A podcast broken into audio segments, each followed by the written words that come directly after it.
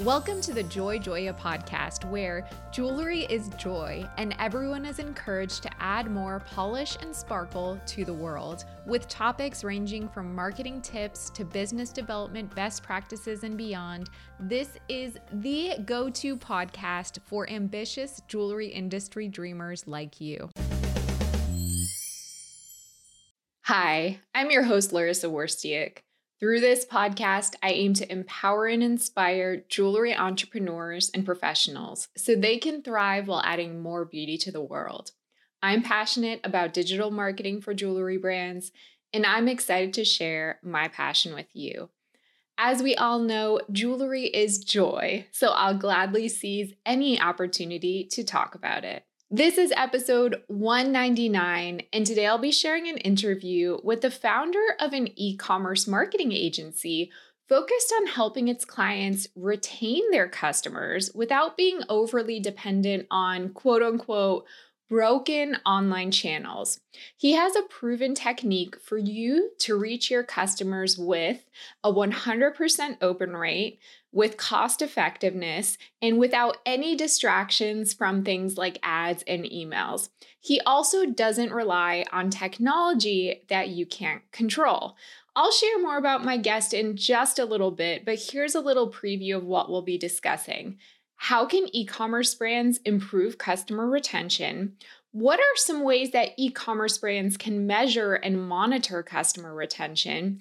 What's involved in your secret formula for boosting customer retention? Why is direct mail having a comeback now in 2022? What types of customers respond the best to direct mail and more? But before we get to the solid gold of this episode, I'd like to take a moment to remind you that this podcast has both an audio and video component. So you can either listen on your favorite podcast platform or watch on YouTube by searching Joy Joya. I love creating this content as my act of service to you, my awesome listeners and viewers, and you can support the podcast for free by taking the time not only to subscribe, but also to leave a rating and review on Apple Podcasts, which helps other jewelry dreamers find it too. I want to read my favorite review of the week. Snapchatter457 says, Episode 148 Get Comfortable with Video Marketing for Jewelry inspired me to create my first Instagram reel showing my whole self. First of all, that is awesome, and I'll link to that episode in the show notes. Second of all, thank you. I really appreciate that. If you leave a review, I might read it on a future podcast episode. Please let me know what you think about this episode or about any other major takeaways you've had recently. I'm so excited to announce that the Joy Joya podcast has its very first sponsor.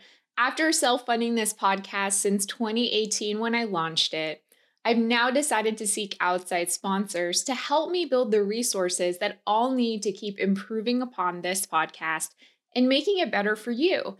I have big ideas, and those require funds and support. If you're interested in seeing the sales kit and learning more about how sponsorship can help you reach a dedicated niche audience of jewelry business owners and leaders, please email me Larysa, that's L A R Y S S A, at joyjoya.com. This episode is sponsored by Chrysmela, maker of the most secure earring back in the world.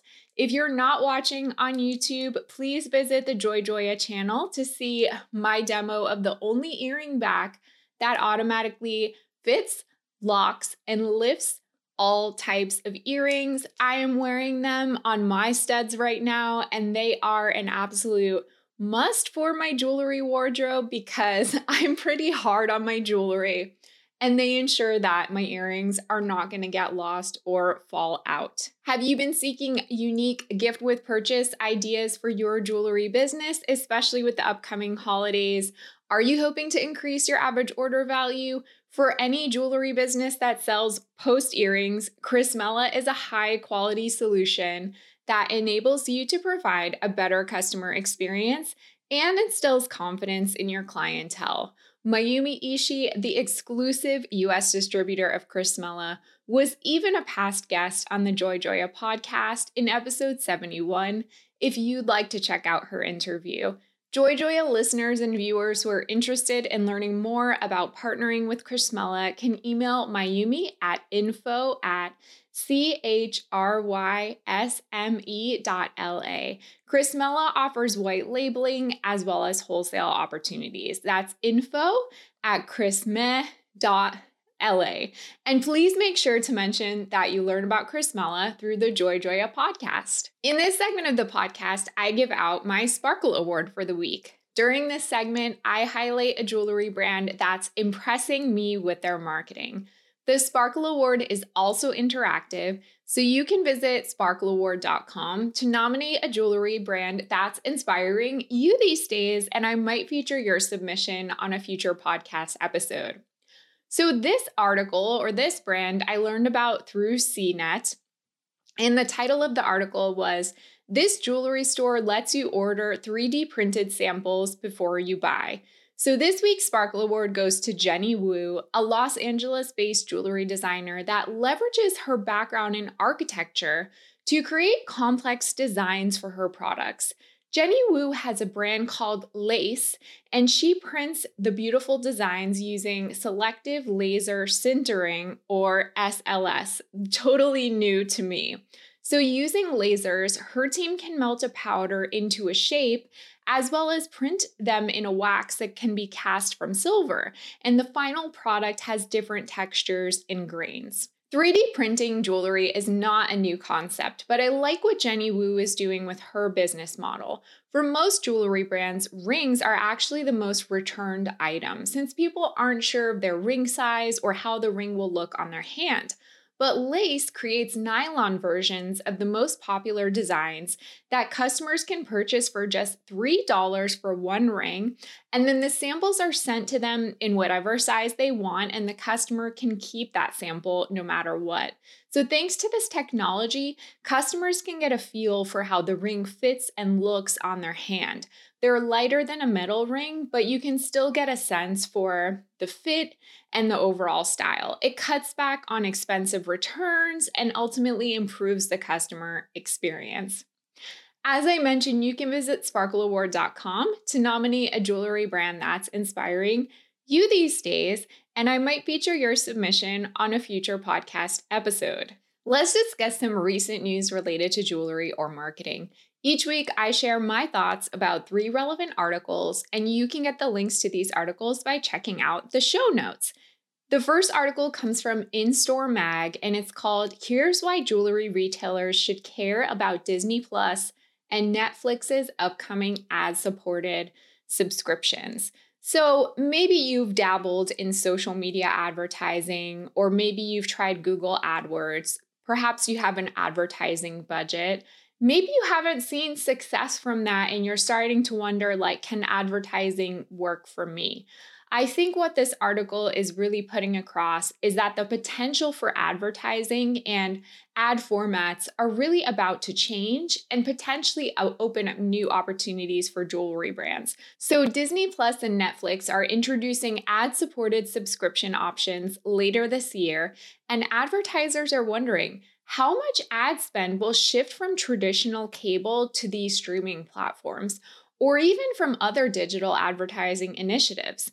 They will likely have shorter ad breaks since Disney Plus and Netflix would rely much less on ad revenue than, say, cable television.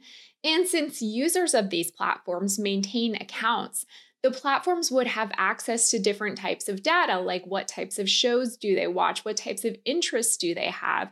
And this could potentially help brands who choose to advertise on these platforms have a more personalized and relevant ad experience.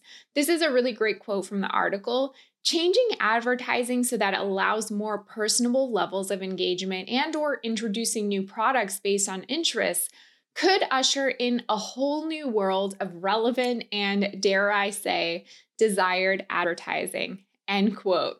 So, the main takeaway of this article is that the world of advertising is really primed for change very soon. And even if you've tried advertising in the past and it hasn't worked for you, I would say don't fully discount it because advertising, ad formats, modes of advertising are always changing. And I think that they're about to change very much very soon. The next article comes from this publication called Passion Fruit, which I never heard of before, but I really liked this article.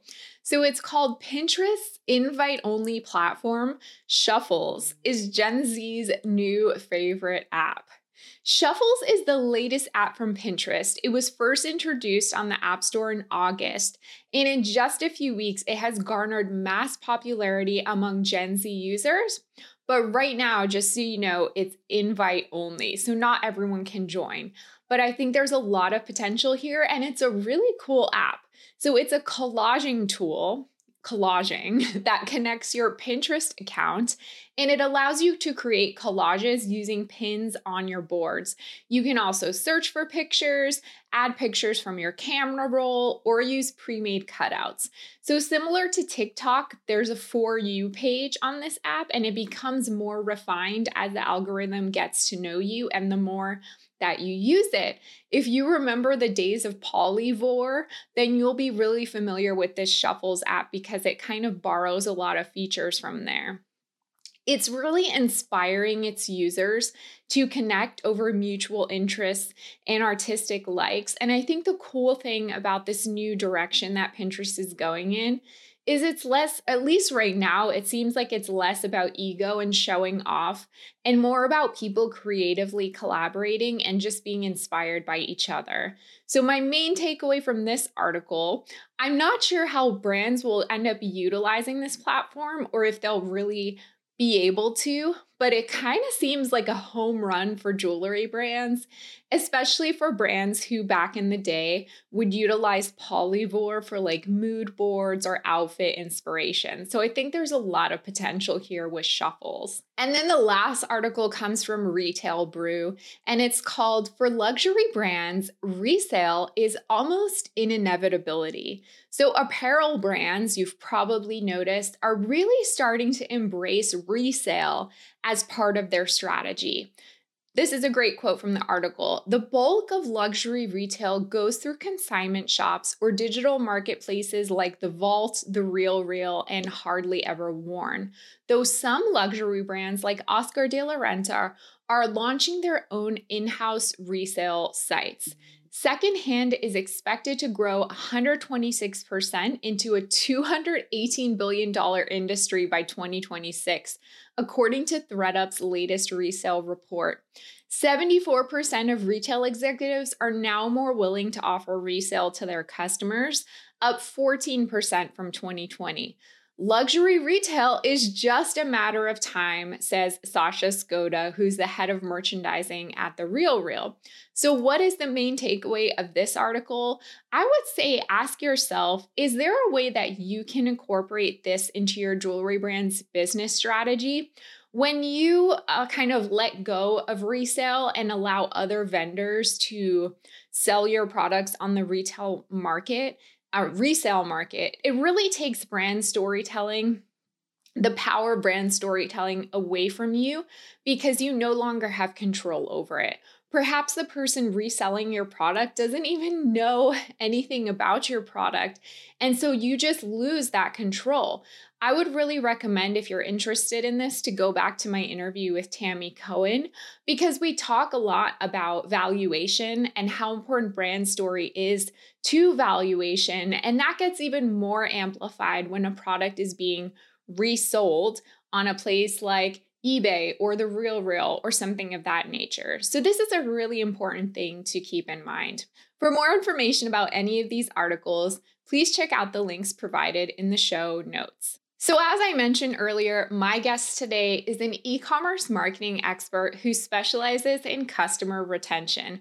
Leo Plebani first entered the world of e commerce when he was hired as an online sales manager for a large Italian company based in New York.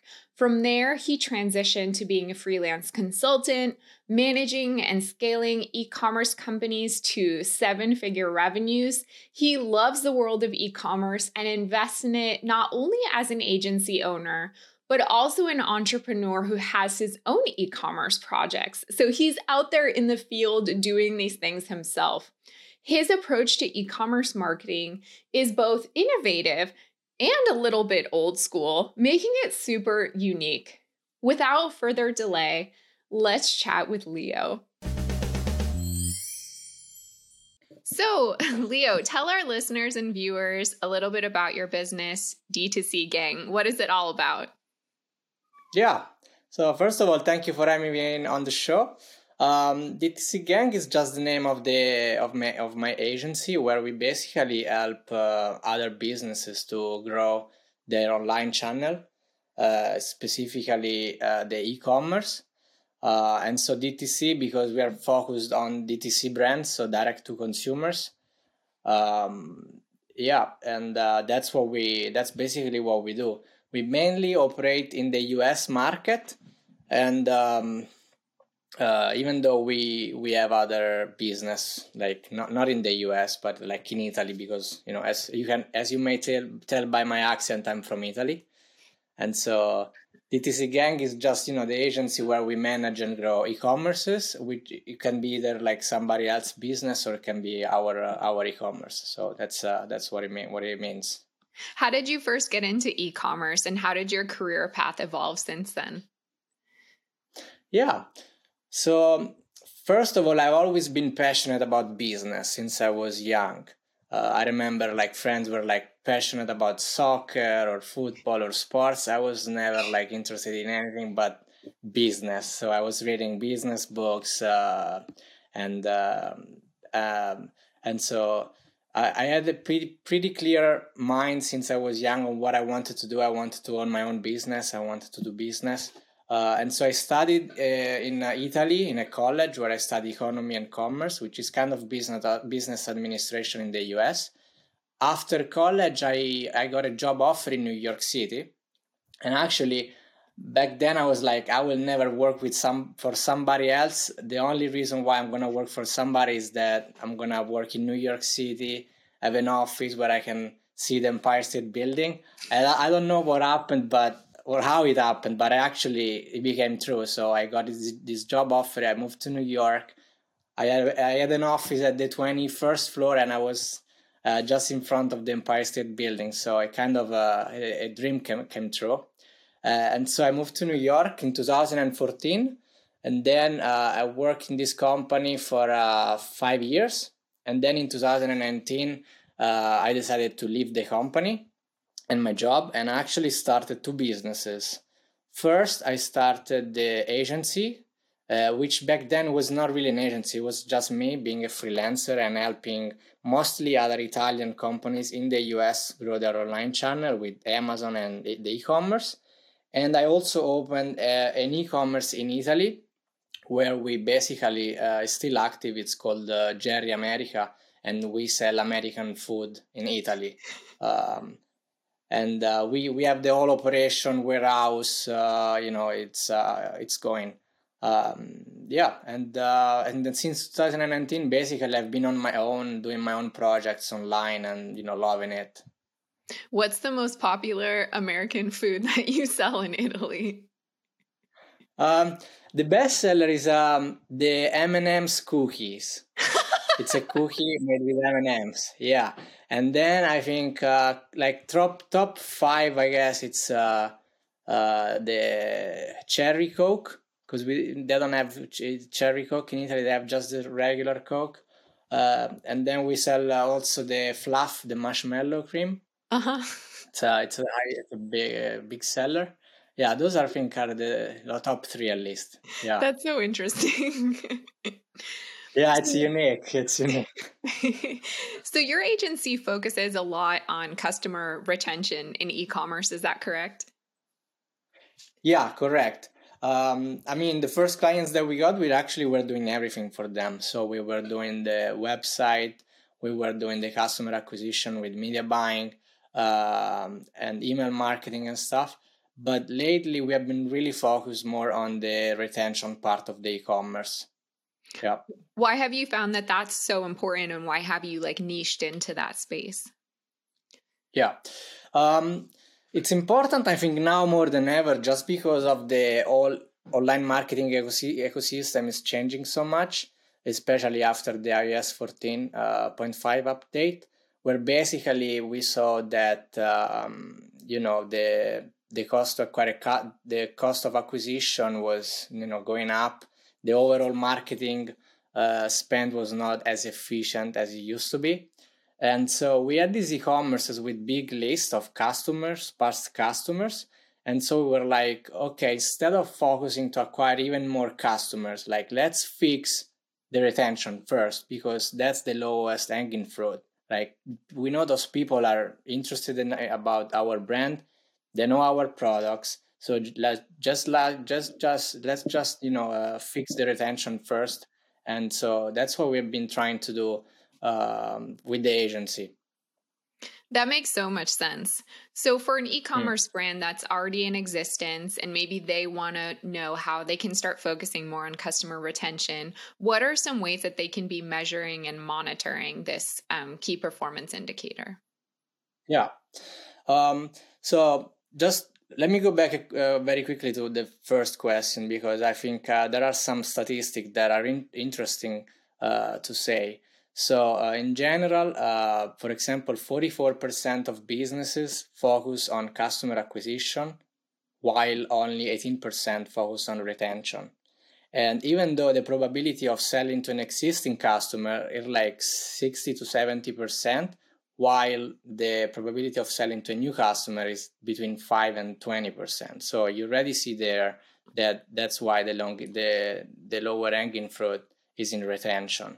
Uh, and then the like 50% uh, of existing customers are more likely to purchase a new products that the business launches. Um, and also existing customers are 30 30% more likely to have a higher uh, average order value. Uh, so those are important um, metrics to to keep in mind. Um, and so in general, most uh, businesses they don't really make uh, a lot of profit on the first sales. So the the lifetime value of the client becomes very important to to basically uh, unleash the profit uh, that the customer is gonna is gonna give you. Um, so on how to mention how to measure retention uh, customer retention so uh, in general usually the platform the e-commerce platform that somebody uses usually already have a system in place to measure those. It's like we work mostly with Shopify, so you just have to go to your dashboard and check the uh, returning customer rate metric. That's where you see what percentage of the of the customers in the specific period came back.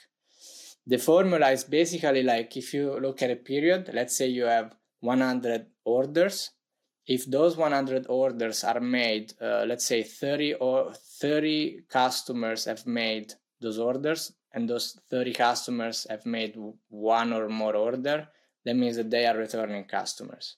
So the, the customer retention rate in this case is uh, 30% um, However, you should not look only at the, at the at the retention rate in percentage, but you should also look at the retention rate in absolute value and this because let's say you do you do a, a promo next week and so maybe you have a lot of customers returning customers coming back. However the retention rate is lower because you acquired a lot of new customers.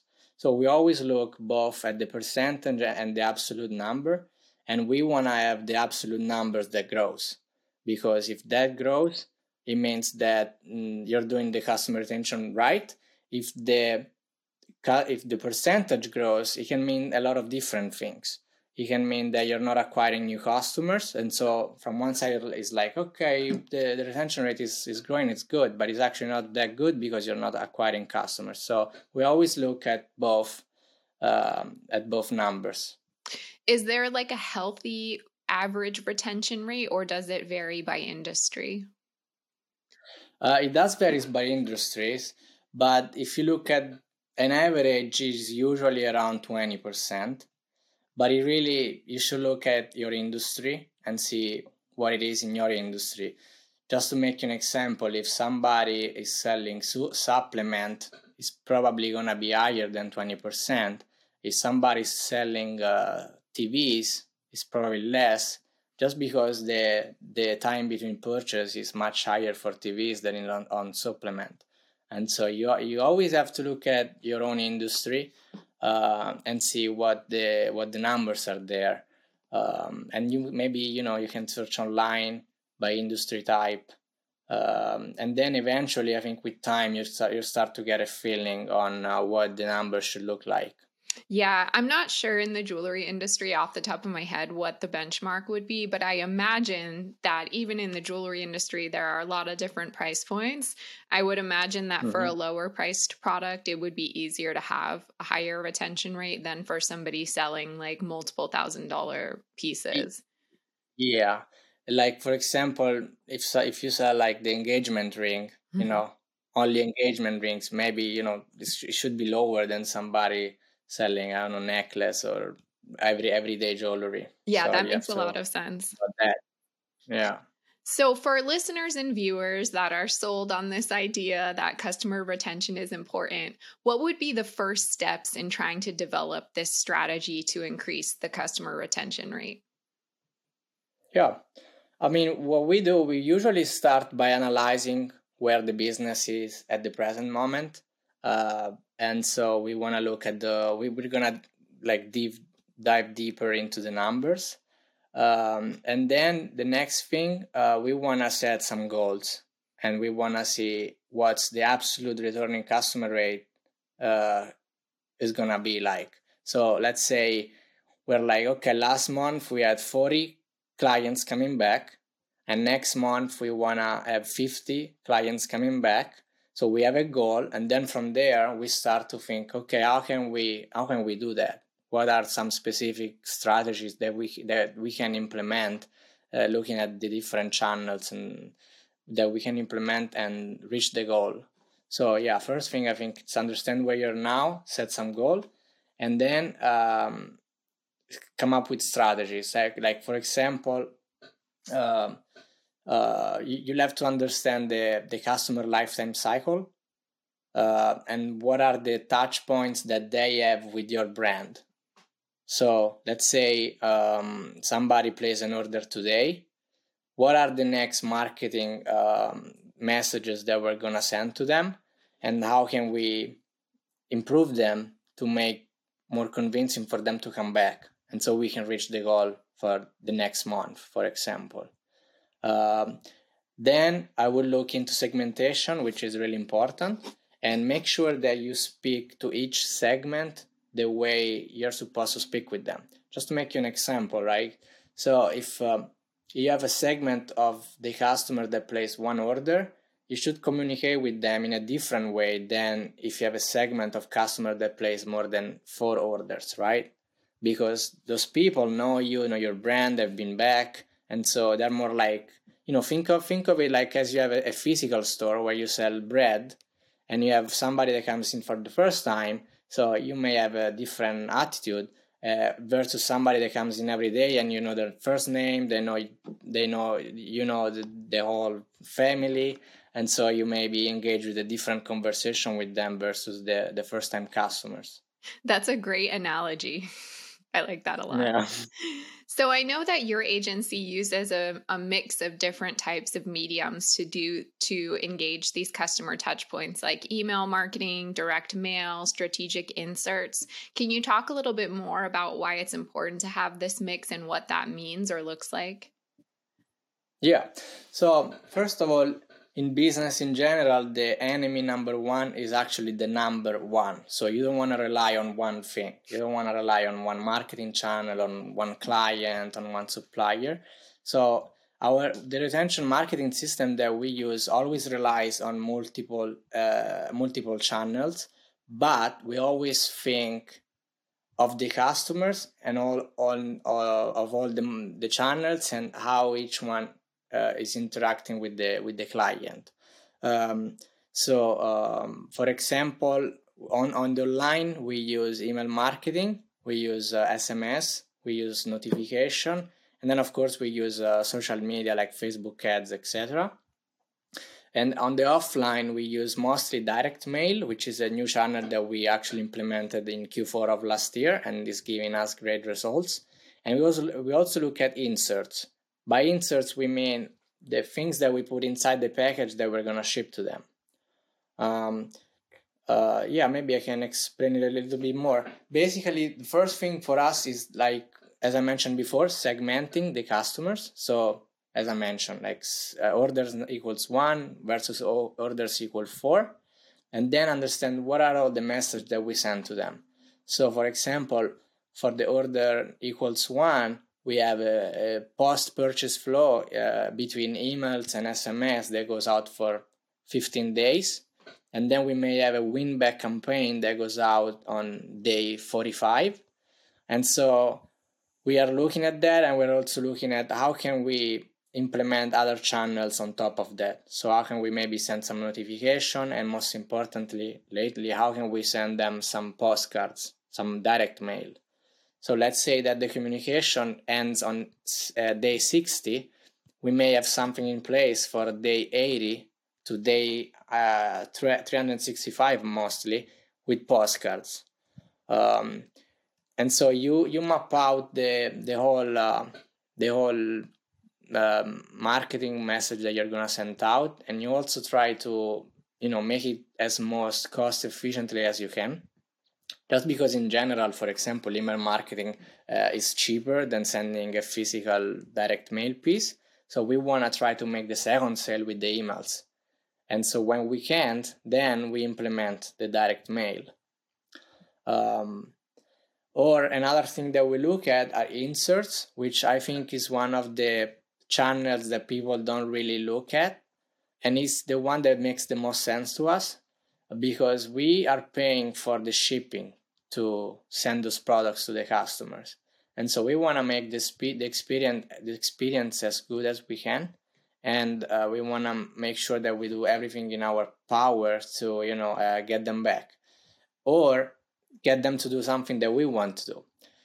Uh, for example let's say um, let's say you have a, a, loyalty program on your uh, e-commerce and uh, what, what you can do for example is segment people that are registered versus people that are not registered and to people that are not registered, you can insert a piece of paper, a flyer, a postcard in the box saying, Hey, I see you're not registered to our loyalty program. Uh, make sure you, you register now because you're gonna lose points. It's free, it only takes two minutes. Point your camera, point this QR code with the camera, and go back and and uh, sign up now.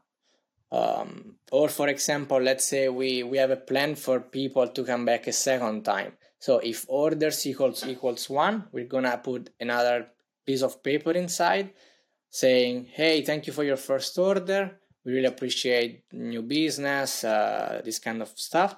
And then you can uh, you can say like, hey, we have um, a special uh, gift for all the people that place a second order within 30 days. So make sure you come back, you know.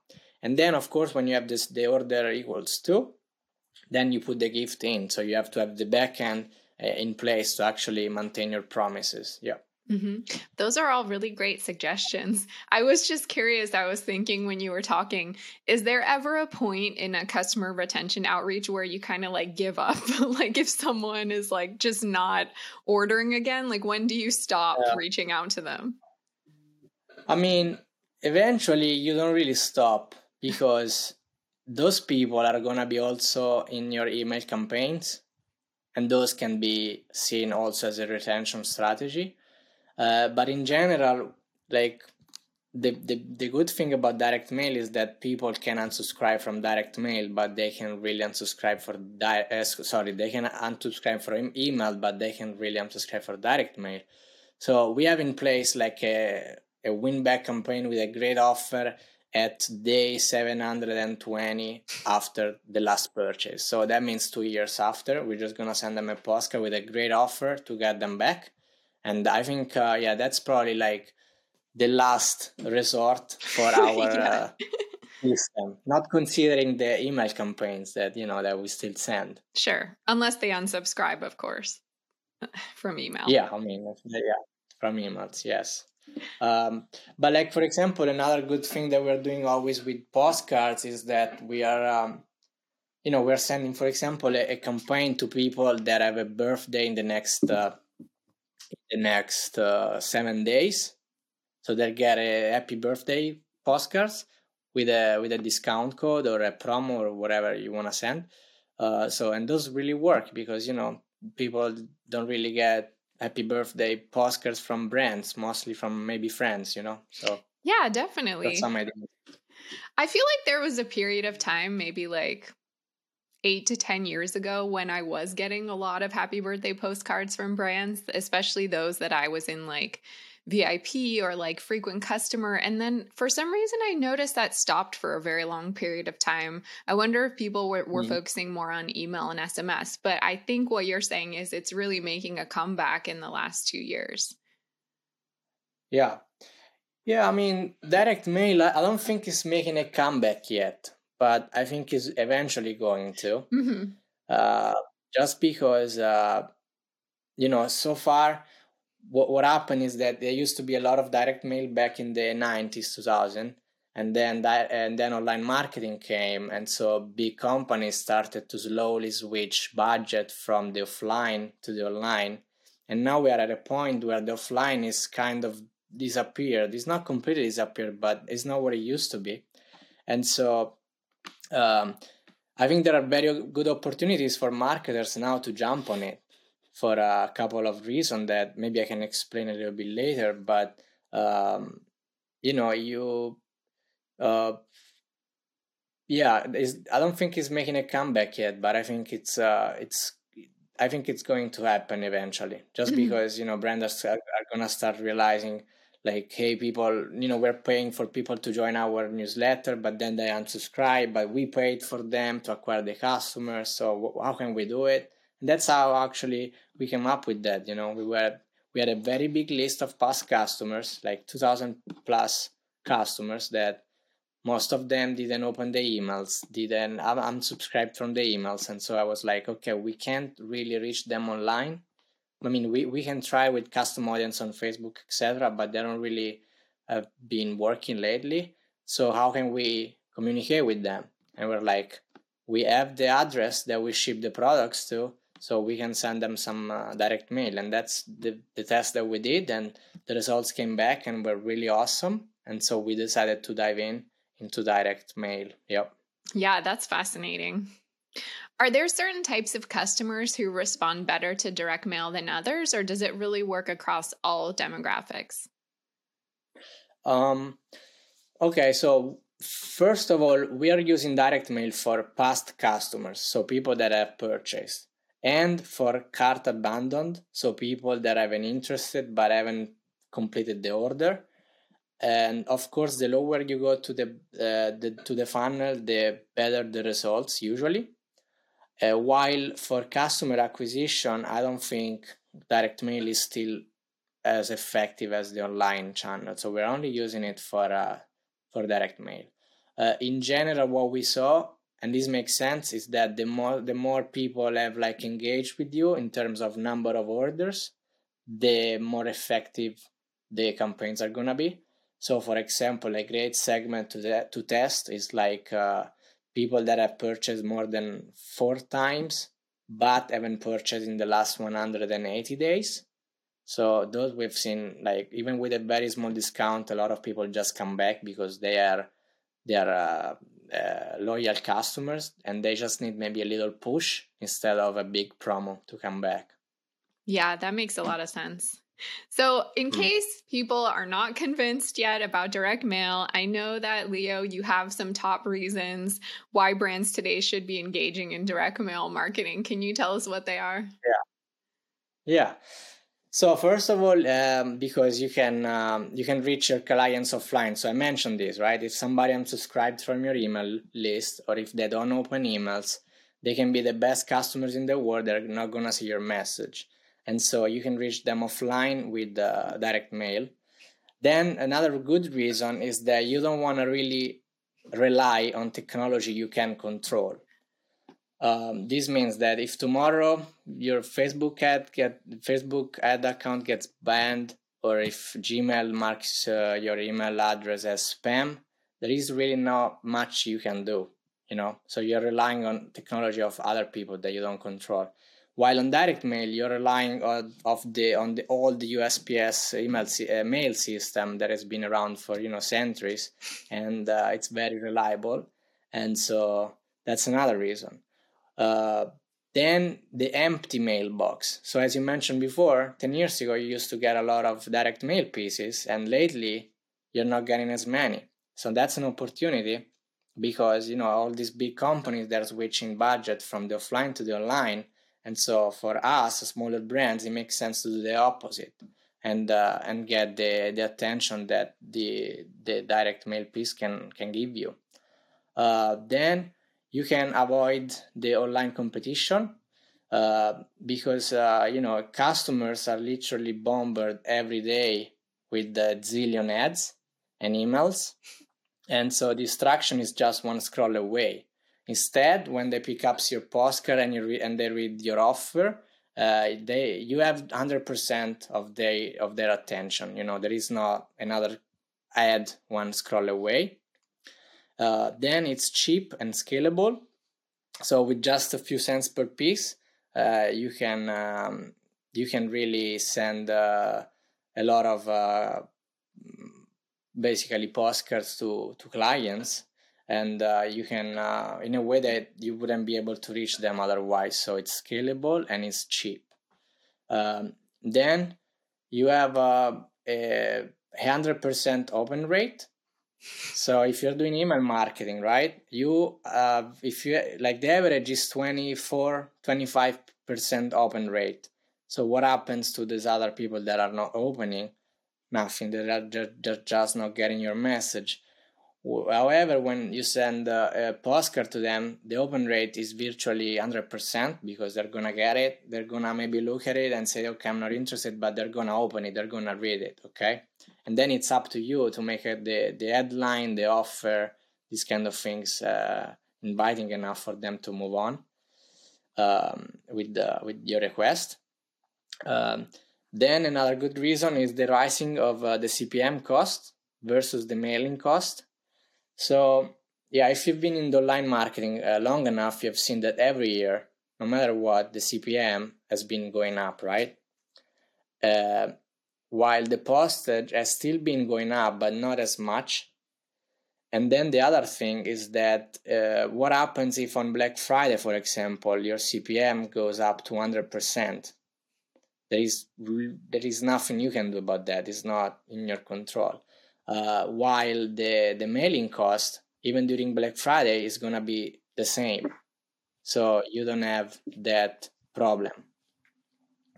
Uh, then another good reason is that you stay top of mind for longer.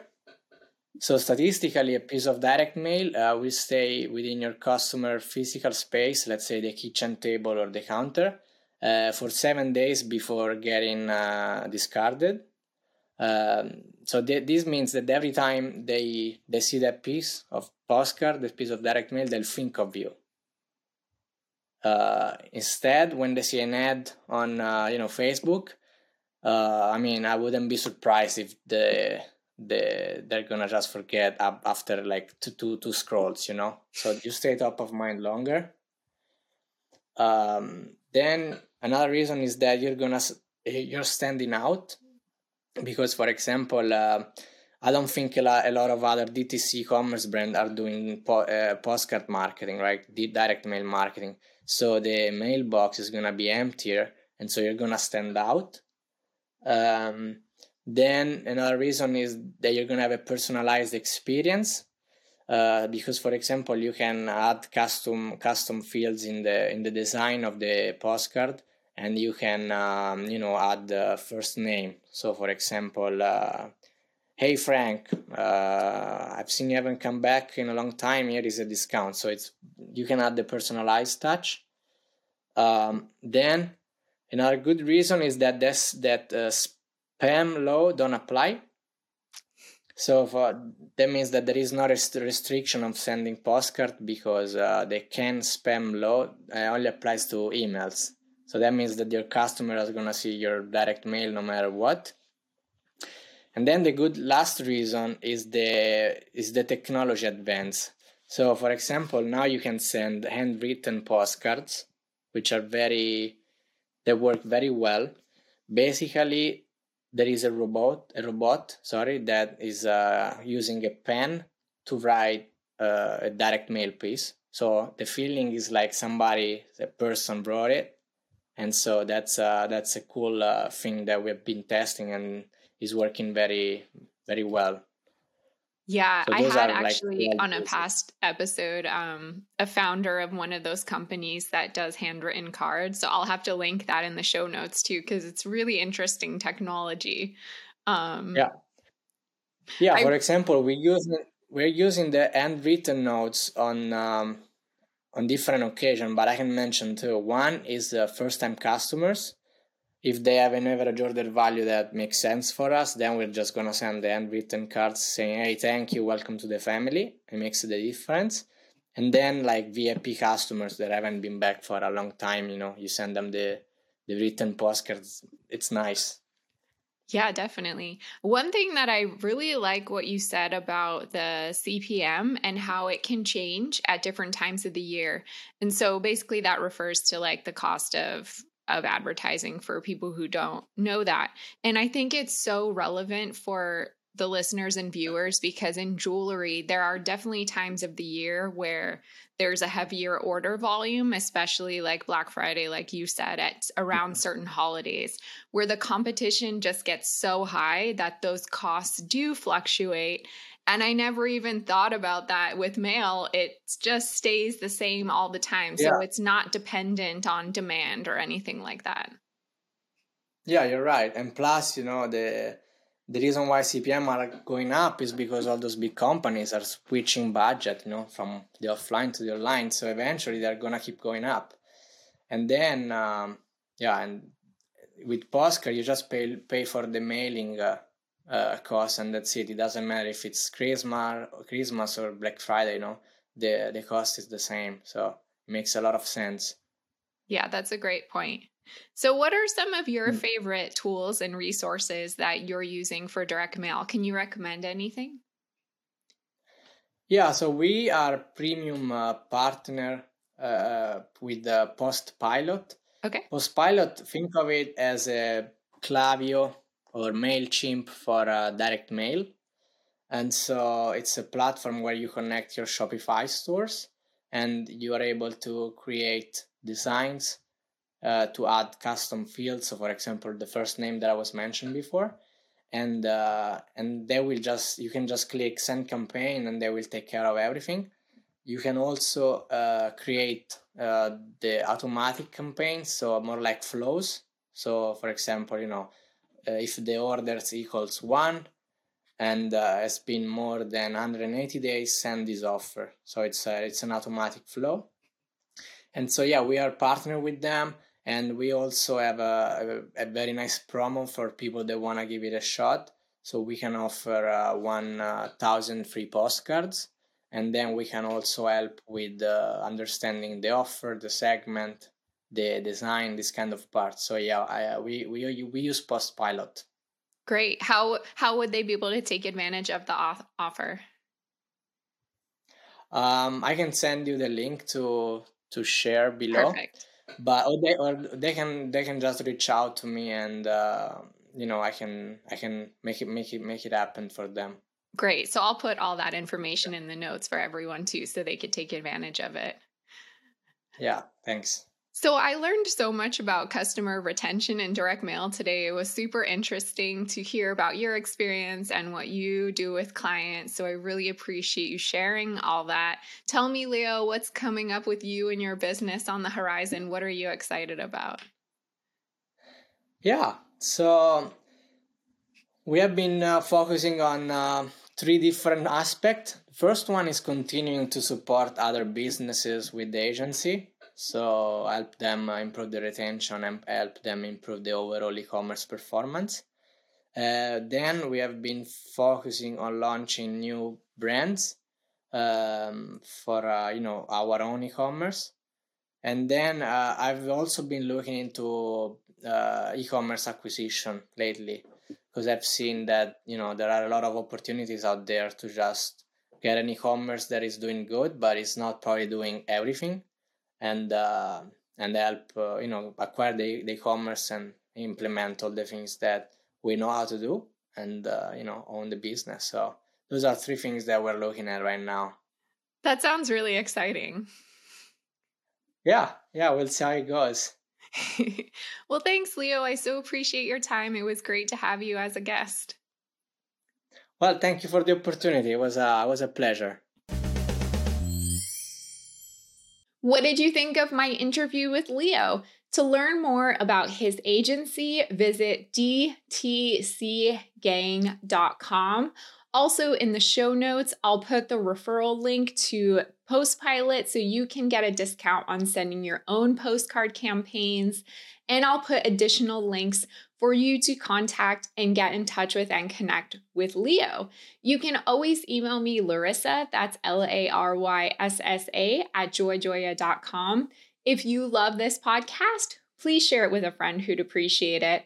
And don't forget to subscribe as well as leave a review on Apple Podcasts.